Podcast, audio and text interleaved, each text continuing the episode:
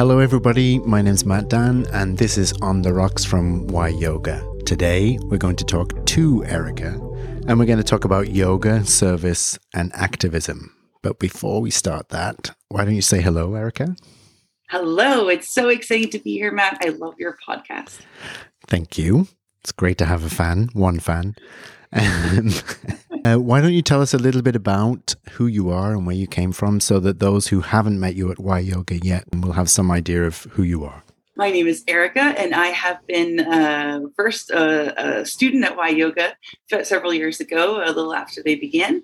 I was so inspired by yoga through Y Yoga that I uh, became a yoga teacher through their 300 hour teacher training. Wow. And uh, now I'm teaching yoga uh, at Y Yoga Brussels and Y Yoga Antwerp. So you did the 300 um, hour teacher training here, and then what happened? And you know, when you take a course and you think that um, you're doing it just to learn something. Mm-hmm. Um, and although I'm such an extrovert and I've been teaching indoor cycling for 15 years, I never, truly, truly never thought I was going to end up teaching yoga, even though I was doing this uh, several hundred hour teacher training. Um, I just thought it was going to be information I took for myself. I thought I was going to sort of become a better person.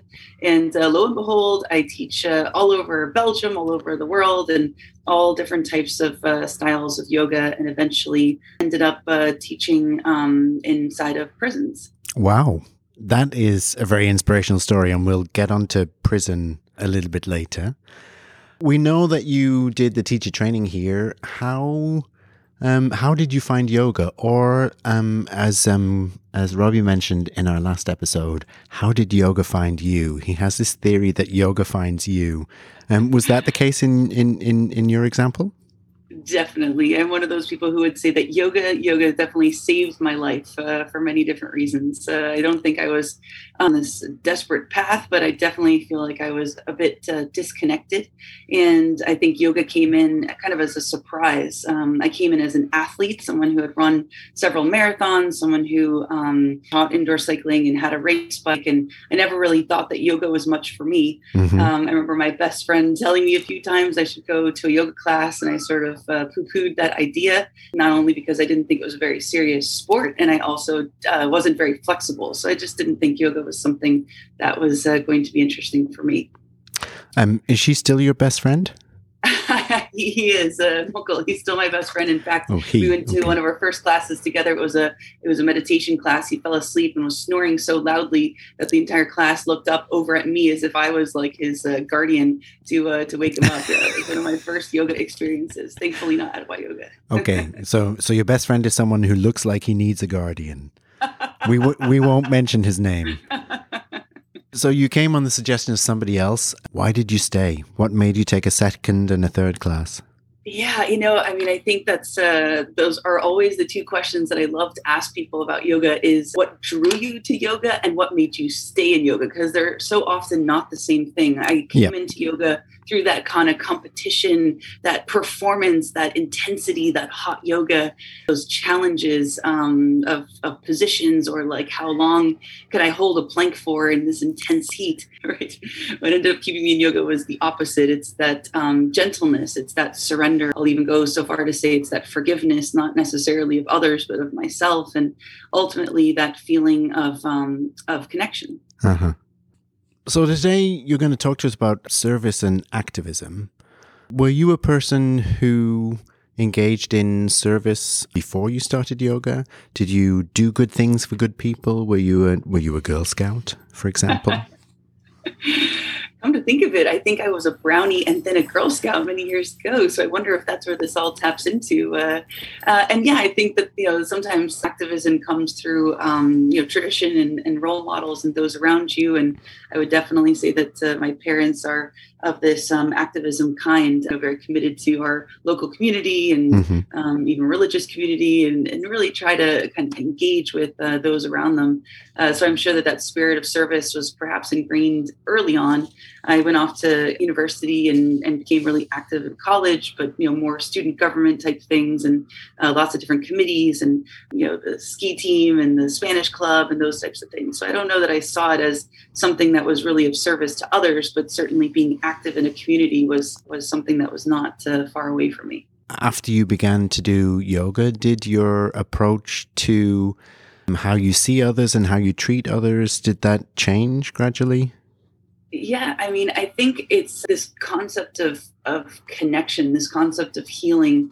I felt like yoga was sort of this like magical glue that like mm-hmm. filled in all these different spots of who I was, these kind of missing pieces, and made me feel more whole.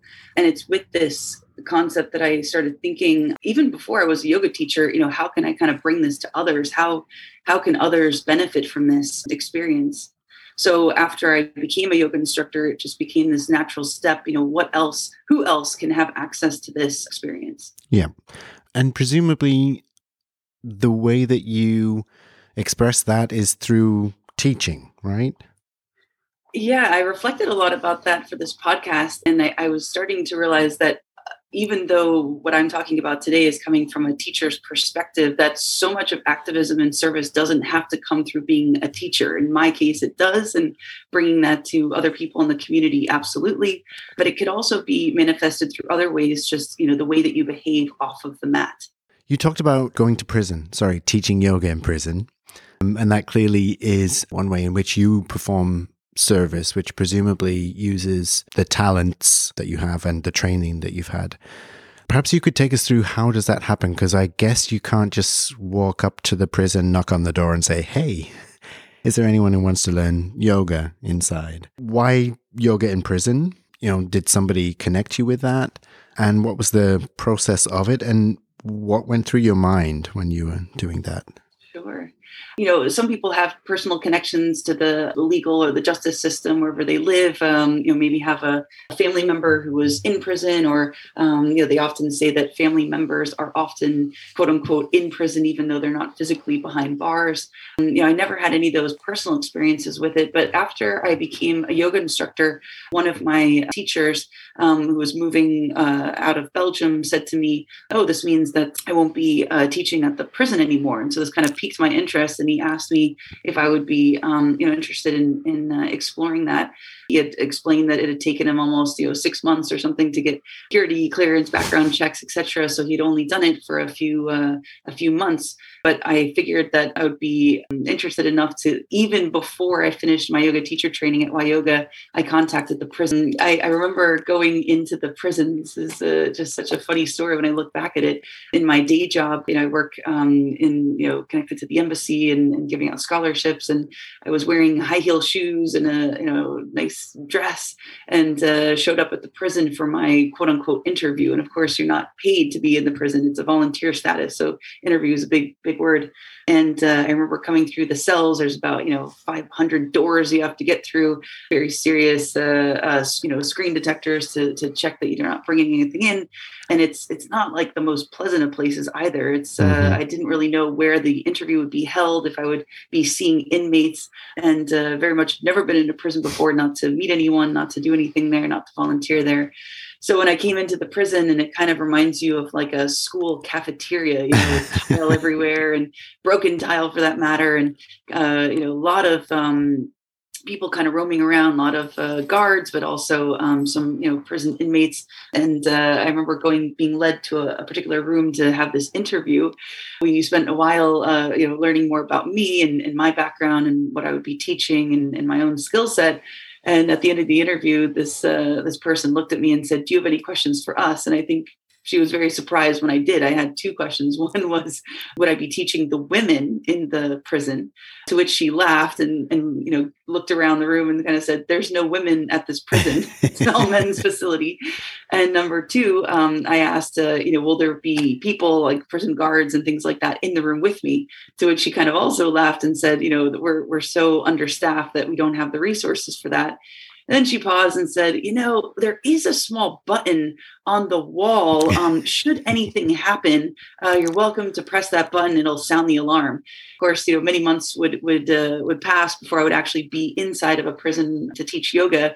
And I remember looking at that button, which is you know about the size of a uh, of a small uh, coin, mm-hmm. um, and it's like underneath like glass. So to get to that, you know, to get to that on the side of a wall is, is, is kind of intimidating when you first begin. And uh, I think that's how sort of this this whole journey journey started started and, and revealed to me that I knew so little about this before I began. Which is where all of us begin. We know so little. Some people may not appreciate it, but um, there are preparations made for this podcast, and I was particularly interested by what you had shared with us about the difference between helping, fixing, and serving as a former do-gooder, I, I read that and I thought, oh, oh dear. Um, I've been helping and fixing and rarely do I serve. What is what is the difference between those three things and why is it important? Well, I certainly didn't know it myself. And when I found myself in my first yoga prison training, which is with uh, James Fox, who I'll mention a little bit later, he began this 20 uh, hour training by reading this poem, this uh, sort of article by Rachel Naomi Remen. And it's called uh, Helping, Fixing, or Serving. So if you don't mind, maybe I'll, I'll read a few sentences sure. of it yeah. if, it, uh, if it works he starts off, you know, doesn't say anything to the, the group of us that were staring at him. We were just this training in Amsterdam a few years ago and doesn't say anything about himself, doesn't say anything about the training, and just begins with this. You can tell me what, what you think as, as I begin. It says, fixing and helping create distance between people. And we cannot serve at a distance. We can only serve to which are profoundly connected to us. So I pause here. It goes back to that original question you had asked me earlier. You know, why do you do yoga? What is the purpose? Uh, you know, what what brought me into this yoga uh, concept? And for me, it's this connection. So for that for that reason, I think this quote really struck me. So if I go a little bit further, serving is different than helping. Helping is not a relationship between equals. A helper may see others as weaker than they are or needier than they are, and people often feel this inequality the danger in helping is that we inadvertently take away from people more than we ever could give them. We diminish their self esteem, we take away their sense of worth, integrity, or wholeness. However, when we help, we become aware of our own strength. But when we serve, we don't serve with our strength, we serve with ourselves. We draw from our experiences, we draw from our limitations, our wounds, our darknesses. They all serve others. I pause there on this um, article that uh, Rachel Naomi Remen wrote, um, it, it really struck me that helping others, fixing others is very different than serving others. It's something I reflected a lot about because you have to ask yourself certainly i asked myself many hours while i was sitting in a prison uh, looking around a room inside of these you know incarcerated walls these people have ne- not necessarily chosen to be there um, maybe their choices brought them there for justice or injustice reasons but I have chosen to be there every week, chosen to be in a prison. And that often, you know, makes you reflect on yourself. What what is it that I am getting out of this um, as well? And that was something that I really wrestled with at first and still think about today that I I I really get something out of this experience. Um, it's not just done in the act of kindness and altruism, that it's truly that you know I can see myself in a different way, that I can feel connected to others. And I think that's a, really important concept. And it's a fairly common concept. If you lose yourself in service, you find yourself. When I read that, what it made me think about for me was family.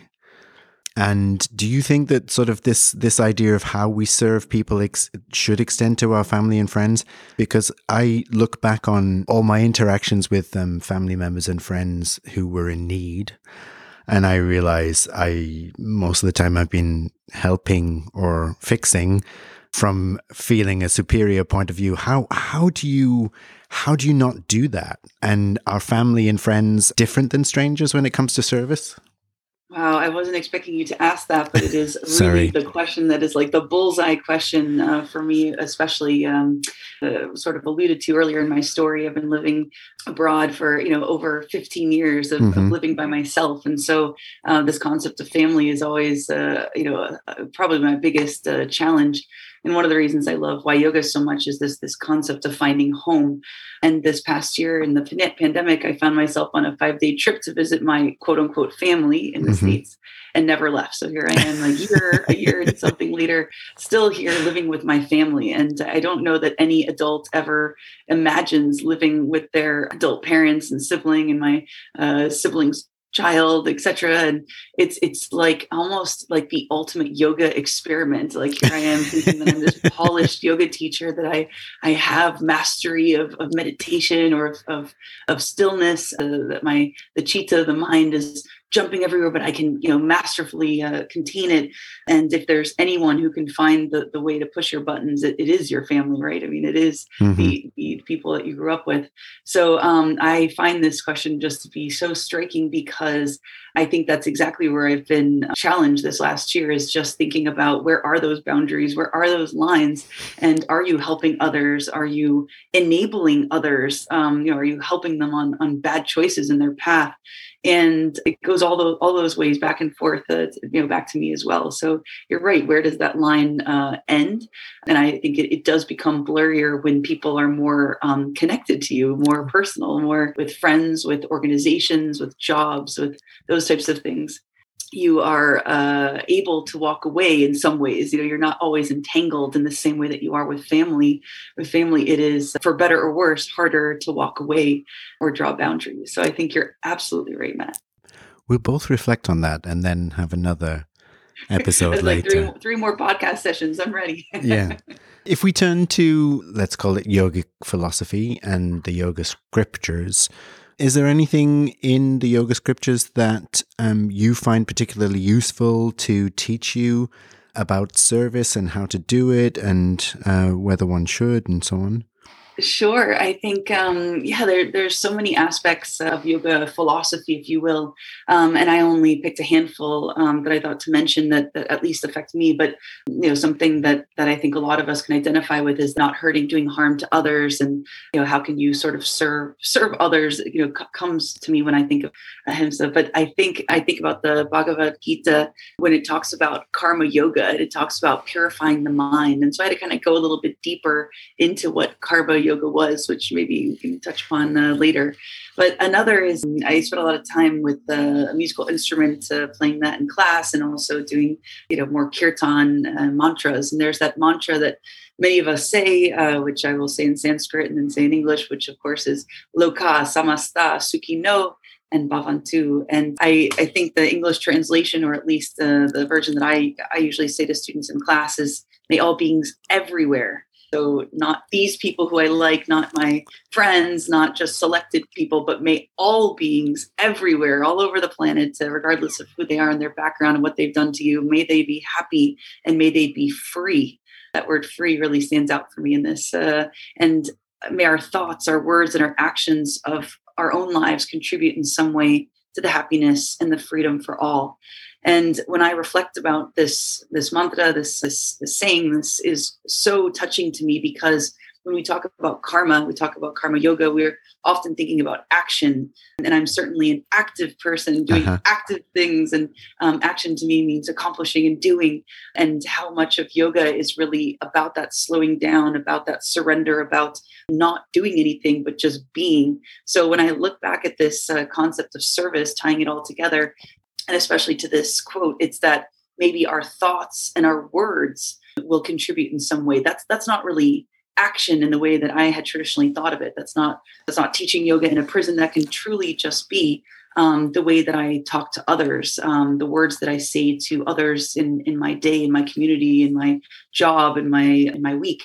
And also, uh, more importantly, I think as you dig deeper into this world of yoga, it's it's not just the words we say to others; it's also the words we say to ourselves. Mm-hmm. Um, and so, how profound that our thoughts and our words and our actions can all kind of shape that for others. Yeah.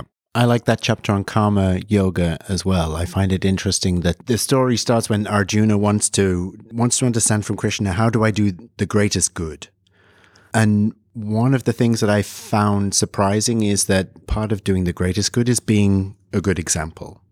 And there, as you say, the way you treat yourself, the way you talk to yourself, and the way you live your life can be an example to others to go, what is it about that person that's different that makes them appear more whole, more centered, more calm? Or what is it about that person that makes them want to go to prison to teach yoga? That often can be the the best way of giving service to others is by living a good life. there's also another concept of um, really important concept of yoga, which is non-attachment. And my understanding is that when you perform service, you also need to be unattached from the results of that. What are your thoughts on that? Because for, for from my perspective, I find that as again, as I said, as a former do-gooder, I'm still a do-gooder, but I'm trying to modify the. I'm I'm I'm trying to be a service giver rather than a than a do-gooder. But as a former do-gooder, you know, I'm motivated by injustice, mainly by injustice, and therefore, when I get involved through service in a cause where I see injustice, of course, I'm attached to the outcome because I wouldn't have got involved in the first place if I didn't want things to improve. Do you have any thoughts or reflections on that?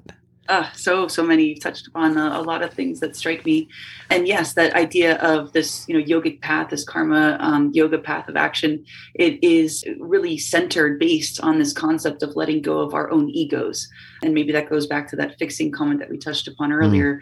and letting go of our attachments there's a, a, poem that i love by Danna Faulds that talks about letting go when we get caught up in our attraction or rejection to something and i think oftentimes in service and action we can get caught up in the attraction that we're doing good for others or then the drama when we get rejected from uh, you know the things that we're the goals that we had for ourselves so um, by letting go of those goals by letting go that you're going to get something in return that really does shift i think the way that we look at uh, at service. And i can certainly touch upon you know at least for, for myself um, when when i think about uh, justice or injustice it, it does change the way that i view myself that there is always this sort of line between them versus us. I think that is really what i've taken away from from these uh, many many hours i've spent uh, um, in in prison yoga or in other types of service yoga that i've given is this them and us. There's a line that okay that's them. They they need to be uh, fixed. That's them. Uh, this is me. They are uh, behind bars. They have you know done done something to to bring them behind uh, bars and that this is me who's free on the outside coming in uh, you know, to, to bring, you know, some kind of, uh, I don't know, like an angel coming down from the skies of, of some sort. And um, the reality truly, truly is that that there is no line between us, and that, and and this is not even a metaphor. It's just when I look around a room um, of you know people who are incarcerated and myself, we're all sitting around a, a circle doing yoga, doing the same positions, and um, you know with the same fears and the same insecurities. Uh, we are all um, truly the same. We all look the same and we all feel the same. And we all have that spark of divinity, or indeed more than a spark of divinity um, inside. One of the reasons why um, Colin and Robbie started this podcast and indeed this whole year of um, looking at um, different themes in yoga was to encourage um, and support our community, our Y Yoga family, as he put it, to to start doing things off the mat, not just um, not just uh, the asana. Is karma yoga something that uh, that somebody who just normally goes to an asana class is it something that they can start to practice in their lives, and where would you suggest people start? For me and for many people out there, I think that asana, the, the physical practice, is what we are able to best attach ourselves to with this, mm-hmm. um, you know, eight limbs of yoga. It's the one that is most present in our body. This vehicle, this temple in front of us, is is there that we're most easily connected to. And I say easily because uh, with a smile, because you know it's not not easy to contort ourselves into per- certain positions or you know find ourselves in uh, these these postures and i'm sure for many it's not even just finding you know handstand or some quote unquote challenging posture. For me i remember when i went on a, on a retreat with with monica one of her yoga retreats that it was equally as hard to when she told us to sit on our mats for two minutes. And i thought this was like some kind of like literally some kind of cruel torture um, that you know make me do handstand uh, anywhere in the world on any surface but don't make me sit on my mat for two minutes in silence. So i know that that physical practice, which spills into you know meditation, which spills into you know uh, these other forms of yoga, pranayama, any types of breathing, et cetera, et cetera. It, it just it, it kind of unfolds from there. And I'm certainly not here to tell anybody what their yogic journey is, but I can say that for me, it began with that power yoga, these these performances really uh, and then eventually spilled into what am i doing when i'm not here on the mat? And that's i think where you're getting to is um, you know robbie and colin really do cultivate this certainly in the studio in classes um, and also in the yoga teacher training um, so much so that it, was confusing uh, especially this last year to be in america and to be in other yoga communities where it is so focused on the physical. Uh, at some point uh, in the middle of a 500 hour teacher training now which is a beautiful training. It's a bhakti devotional yoga training. But at some point I get I get so overwhelmed when we spend all this time learning about different tendons and the, the posture and exactly where our hands should be going because at, at this existential level I, I'm resisting this saying, wait, this isn't even yoga. This is wait, this isn't there's only one small aspect of yoga. So going back to how you can can can translate that for yourself, if for everyone they can do it differently, but how we how we literally are as a human, how we interact with others. You can't just, uh, or at least for me, you can't just show up for a, you know, a 75 minute class, uh, perform everything perfectly. You're in this boff in this beautiful spirit, um, and then you know go off, uh, um, you know, walk next door into uh, into the, the farm supermarket, and then you know be be a jerk to somebody that is you know cut you off in line because that is yoga, right? That is how we act, how we treat others.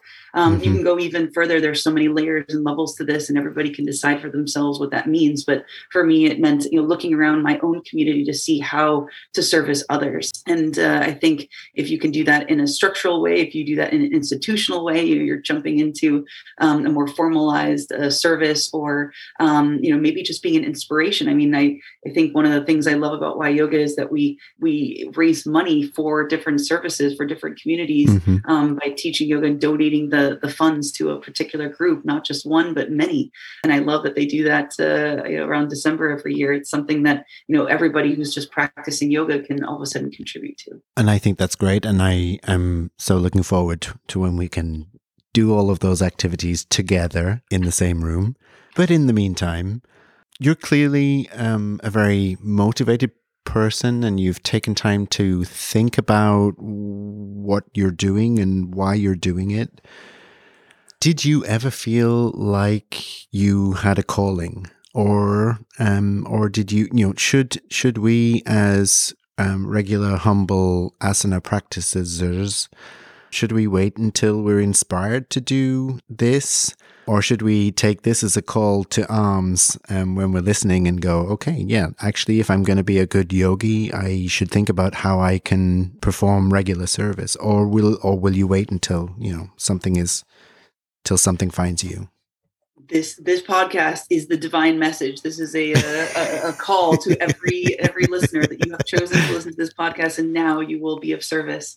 Going back to your your generous comment that you know i've obviously taken the time to think about these things. Uh, i mean i've just spent a year in lockdown like many of us uh, trying to do we're all doing a lot of thinking.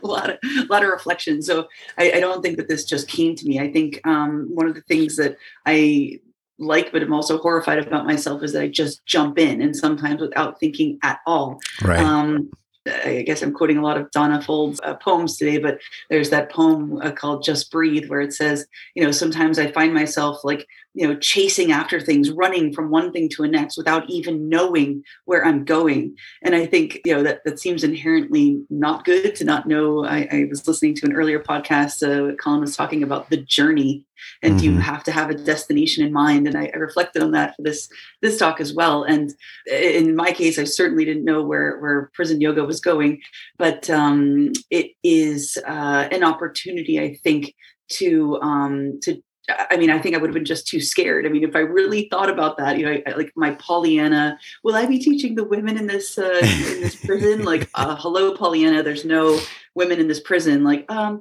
will there be guards here? Like, no, dude. Like, we barely have enough money to cover prisons. You know, like prison care the way it is. Like, you know, this is you know, you're on your own. Good luck. You know, those types of things I think would have scared me had I not fully understood them. But on the other hand, not having uh, prison guards inside the room actually ended up being the biggest. Um, and I'll use the word blessing for lack of a better word, the biggest uh, you know advantage that there was because it allowed for some freedom that I think I wasn't even expecting. That um, you know I was I don't know um, if I was expecting everyone in the rooms to be uh, a criminal in the sense that they're morally uh, devoid, uh, morally corrupt, amoral, without morals, and the reality is is that um, you know everybody i think everybody that was in those rooms um, and, hopefully we'll be in those rooms in the future when we go back to teaching in person is um, is truly there because they have you know this this pureness about them. And i think um, certainly in that devotional yoga that i spend a lot of time thinking about and this you know kirtan practice is you know the more that you say these mantras the more you kind of get into yoga whether it be asana or otherwise you're like dusting yourself off right? It's that mirror that you're looking at and kind of scrubbing the mirror that you get this unclear this blurry image of yourself. We think that we're not worthy. We think that we're not uh, of value. We think that's uh, you know a lot of um, you know terrible things about ourselves, and that the more we spend time uh, on or off the mat practicing yoga, that that we really find that true essence of who we are. And to that you know to that quote itself, I mean, there was never a moment that I felt scared in in these rooms. There was never a moment, even though um, you know we I eventually turned off the lights in the classroom and and really trusted everybody that was there because there is this profound sense that that we are all you know amazing humans and that it's just you know getting clouded along the way mm-hmm. so we've talked a lot about service i'd like to move on to activism which i think is a little more difficult or a little more controversial because even though we're yogis, we perhaps won't want to be or won't see the same things as needing um, some activism. Mm-hmm. As yogis, also, we're supposed not to judge in in the decisions that you've made about your activism and um, and your service, do you have any reflections on how we can be activist without judging other people? This is a bad habit of mine, but I asked the question first and then I'm going to give an example. I'll ask the question again. So you talked about how, you know, you go you go to a class and then you yeah, you pop next door and go to the the farm supermarket why yogis will know what that is. For all of our mm-hmm. other listeners who who haven't been here yet, it's an organic superfoods hippie place, and people don't accidentally go there. They go there deliberately to find something organic, something pure. And a lot of people kind of maybe they're not doing it in a judgmental way, but other people might feel like they're being judged if they're not thinking about where their food comes from or who made their clothes or or what Amazon workers um, have to do uh, in order to make sure that you can receive whatever it is you're getting in lockdown. So, how do those two things interconnect? Not judging, but also being an activist in order to perform some service first of all it's it's like sometimes uh, yoga is like this shield right? Like oh, um, i already went to my 60 minute yoga class today so like i am good. I'm totally protected. I'm not uh, i'm not a jerk today. And um, and then of course you go off and you do something you know horrible to your partner your friends and um, you know it could be a stranger and and uh, just you know a thoughtless act or or know, a sarcastic comment on twitter. Oh, true. For example, absolutely, in so many forms, and, and uh, that it can manifest itself uh, these days. And you're right. It, there, there is something um, about service activism that, uh, that, that that that is going out there a little bit further. I would say that um, for myself, that I've taken activism to a new level after being inside of the prison. So, for example, I didn't know anything about our social justice system. I didn't really understand. Um, I believed that uh, if you are put in prison, it's because um, you have done something wrong, that a, a court, a jury, um, largely made up of, of, citizens, have deemed you to have done this, this crime or whatever you, you know, committed, and that you deserve to be in there. Uh, you know, through uh, these several years now that I've spent, uh, and I say inside the in, inside the, the, the incarcerated rooms and, and beyond, um, is that you come to find out very quickly that that justice takes on different angles, and that you know who really is innocent and uh, I mentioned earlier about them versus us. And um, I've spent a lot of time focused on the prison guard versus the prisoner mm-hmm. and how different are we really? And uh, and sometimes uh, that word of activism just sort of comes through to say that I don't believe that justice has always been served. I don't believe that everybody who is in a prison uh, should be there. And I think this past year uh, has given me a lot more time to explore the the theory behind it of, of activism. One uh, book and now movie that I think um, many of us uh, have, have read, and if not, then I encourage you to um, explore the story of Bryan Stevenson and uh, Just Mercy. And it's a little bit about the um, the prison system in the southern part of the states, um, and just finding case after case after case of people who have been incarcerated not for a few months, but for a few years, and sometimes 15 years, sometimes 20 years, who discovered later that in fact they never committed the crime and I think many of us who have gone down that deep hole of, uh, of Netflix and and uh, um, uh, Amazon Prime, where we find ourselves in this. I don't know about you, but I, I, I could definitely um, say that I look like I'm a serial murderer when I look at my playlist of things I've watched this year in lockdown because um, you've just spent so much time I'm looking at films um, about people who have been wrongly accused of crimes. Mm-hmm. And of course, this is just one of many aspects of justice or injustice and so many aspects of, of action but um, and activism. But I think that it has um, given me the tools, at least that I understand better, of, of, um, of taking a larger stand on things. And that spills into many others. Once you get into social justice, then it spills over into many other things. Why are there so many people of color inside of the system? Um, why are there so many men? Why are there so many um, kind of, you know, they're cookie cutter stereotypes of and statistics that are just so overwhelming um, that it's just so hard to ignore. And then i think you kind of escalate you know to, to, to bigger things. I know that for myself you know activism is not just um, you know it's not just in the prison system it's the educational system how many you know unjust things are there. You know here in america this past year the the, healthcare system you know hospitalization for a week can put you um, into bankruptcy. I mean it could be you know $50000 for you know a three night visit to, to the hospital hospital. Um, so the judicial system is just one of, of, many, but I think that activism is just, you know, finding a louder voice, even um, taking a larger stance, and that means uh, different different things for different people. One of the things we like to do um, is make recommendations to people if they're interested in what they've listened to. Um, where can they go to for um, for further information or inspiration or to hear the stories, some of the stories that you've been talking about. Can you recommend for us um, uh, any books? Absolutely.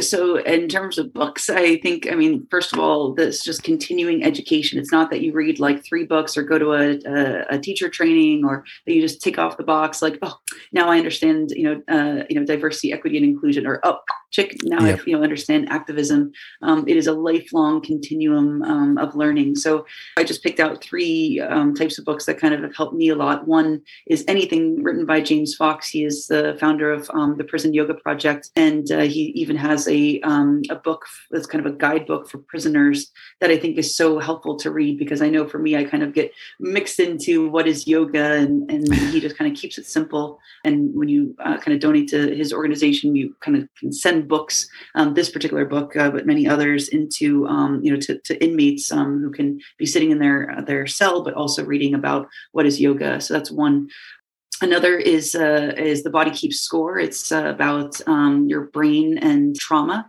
by Bessel uh, van der Kolk, uh, van der Kolk who's uh, not a perfect character himself either, by the way. So speaking of you know people who who preach and and, and how we are as people, it really shows different aspects of trauma. And I would say that nearly all of us, I mean, I, I haven't really met anyone who hasn't had some trauma in their life and how yoga is proven, you know, scientifically to, to overcome it. So that's one that I just love and to understand what trauma is. And if you put somebody in a prison cell, for example, that's compounded trauma because it's trauma upon trauma. You have childhood trauma compounded with the trauma of um, being in a in a cell told what to do what to eat how to sleep uh, etc and then the third book um, because i'm really fascinated by the the concept of addiction and we've mentioned several times in this podcast about them versus us. Yeah. he uses the example of heroin addicts. It's Gabor Mate uh, in the realm of the hungry ghost is the the uh, the name of the book.